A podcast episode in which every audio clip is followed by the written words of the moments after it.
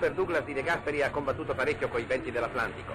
Eccolo posato dopo 58 ore di volo sull'aeroporto di Washington. È mezzogiorno. L'ambasciatore Tarchiani è il primo ad accogliere il presidente e la figlia Maria Romana. Il nostro rappresentante diplomatico può sinceramente dichiarare che questa visita dell'Italia è considerata dagli americani come un avvenimento di primo ordine. Ecco le prime dichiarazioni del presidente. Arrivo in questo momento in Washington dopo un lungo viaggio, ma mi ritrovo fra amici. Penso che questa dimostrazione d'amicizia e di fraternità ispiri anche le discussioni che si faranno fra governi, fra governo e governi, in modo che il viaggio possa dirsi favorevole a una ripresa di amichevoli relazioni e a un consolidamento di esse per la costituzione di un mondo migliore hanno inizio giornate folte e significative. Il primo grande colloquio ha luogo al Dipartimento di Stato. Sono veramente felice di vedervi, esclama Burns. Sebbene in procinto di dimettersi, egli è in grado di dare all'Italia garanzie durevoli. Alla conversazione sono stati ammessi Tarchiani e Dunn,